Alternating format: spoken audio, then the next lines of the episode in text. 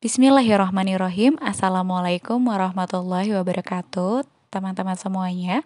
Semoga keselamatan, rahmat dan keberkahan Allah titipkan kepada kita Negeri kita dan bangsa ini Indonesia.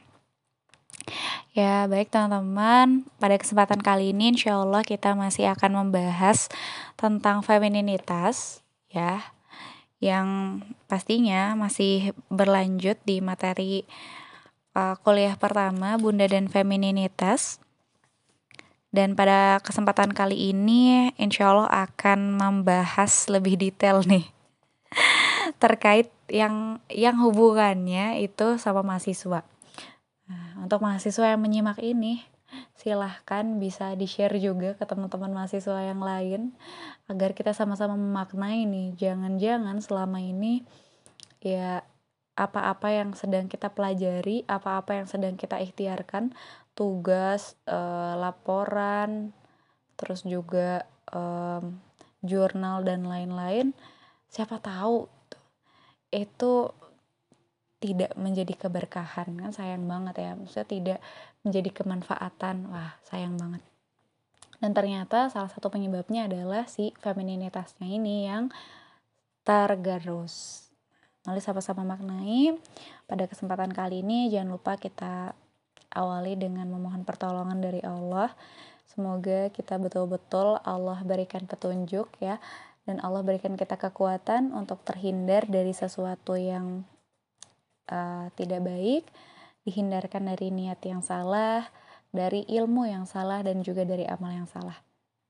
Sehingga kita selalu berada dalam kebaikan dan juga selalu berada dalam kasih sayangnya. Amin ya Allah ya Rabbal Alamin. Baik kita mulai um, buruknya kemampuan saintifik mahasiswa.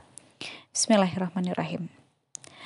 Sebagaimana yang kita ketahui, mahasiswa di perguruan tinggi terkemuka di Indonesia lekat dengan asumsi yang menyatakan tingkat kecerdasannya. Ada taraf kecerdasan tertentu yang dipersyaratkan. Sayangnya, terdapat kenyataan bahwa perguruan tinggi ini masih harus berjuang untuk menciptakan ahli sains maupun teknolog yang terkemuka karena syarat utama untuk menjadi pakar sains dan teknologi bukanlah otak yang cerdas, tapi justru kemampuan mengelola hati. Ilmuwan yang handal tidak lahir dengan kepemilikan atas otak yang cerdas saja, melainkan hati. Karena sains dan teknologi hanya bisa lahir dari seorang ilmuwan yang punya hati. Sains dan teknologi hanya akan terlahir dari seseorang yang bisa meneteskan air mata bukan hanya bisa berpikir cemerlang. Otak sekedar alat yang digerakkan oleh hati. Sains hanya bisa dikembangkan dengan suatu urgensi terhadap pengetahuan baru untuk menyelesaikan suatu masalah, terutama masalah orang banyak. Dengan demikian, seorang saintis adalah orang yang memiliki hati yang bisa merintih, merasa geram merasa sedih dan kecewa. Jika mahasiswa sebagai calon ilmuwan sudah mati hatinya, yang artinya sudah mati femininitasnya, maka secerdas apa pun dirinya tidak akan muncul dari dirinya seorang ilmuwan atau teknolog yang baik. Perkembangan sains dan teknologi membutuhkan hati. Proses penemuan teknologi hanya akan terjadi jika kita bisa terdorong, tergerak termotivasi, bersemangat untuk bisa mengembangkan teknologi. Ini bisa terjadi jika kita punya hati.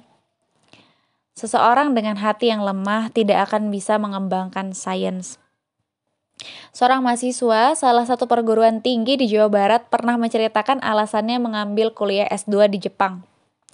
Di mana salah satu hal yang dinantinya adalah menaiki kereta super cepat buatan Jepang, Shinkansen yang terkenal itu, kita bisa saja mempertanyakan sensitivitas mahasiswa ini. Tidakkah mahasiswa ini memiliki mimpi untuk membuat sendiri kereta super cepat semacam itu di Indonesia? Seharusnya mahasiswa ini memiliki kepekaan, kepedulian, kekecewaan hati yang membuatnya tidak hanya berhenti mengagumi produk buatan luar negeri. Seharusnya justru pengalaman semacam itu memunculkan semangat dan gairah membara untuk membangun kereta api super cepat berbendera Indonesia.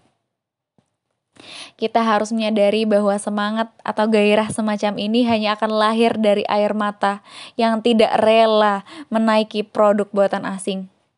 Jika sarjana di Indonesia belum mampu mengeluarkan air mata, menumbuhkan empati, mengasah kepedulian, yang artinya adalah memunculkan sisi femininitas diri, maka entah kapan akan lahir teknologi mutakhir di negeri tercinta ini.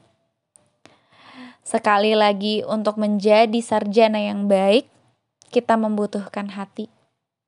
Apa pun ilmunya, baik astronomi, geologi, atau yang lainnya, ilmuwan dan teknolog yang hebat hanya lahir pada diri yang mampu mengelola hati. Femininitas dalam sains juga menjelma pada alam. Alam tempat kita membangun teknologi yang mengaplikasikan hukum-hukumnya ini bersifat feminim seolah alam adalah seorang perempuan. Pendidikan maskulinistik yang dihegemoni oleh nalar, logika, penyelesaian masalah, pengambilan keputusan, dan tanpa pengasahan femininitas hanya akan menjadi pendidikan yang tidak akan melahirkan sarjana yang baik. Ya, itulah ternyata ya uh, alasan salah satu alasan dari uh, lemahnya kemampuan saintifik mahasiswa. Mungkin banyak ribuan jutaan mahasiswa yang lulus menjadi sarjana, tapi ternyata hmm, ilmu yang selama ini diperolehnya tidak bisa meyakinkan dirinya untuk berperan untuk memaksimalkan peran untuk bangsa ini. Sering gak sih nemuin orang yang mungkin uh, merupakan salah satunya tadi ya kalau sains sarjana kimia. Saya sih sarjana kimia.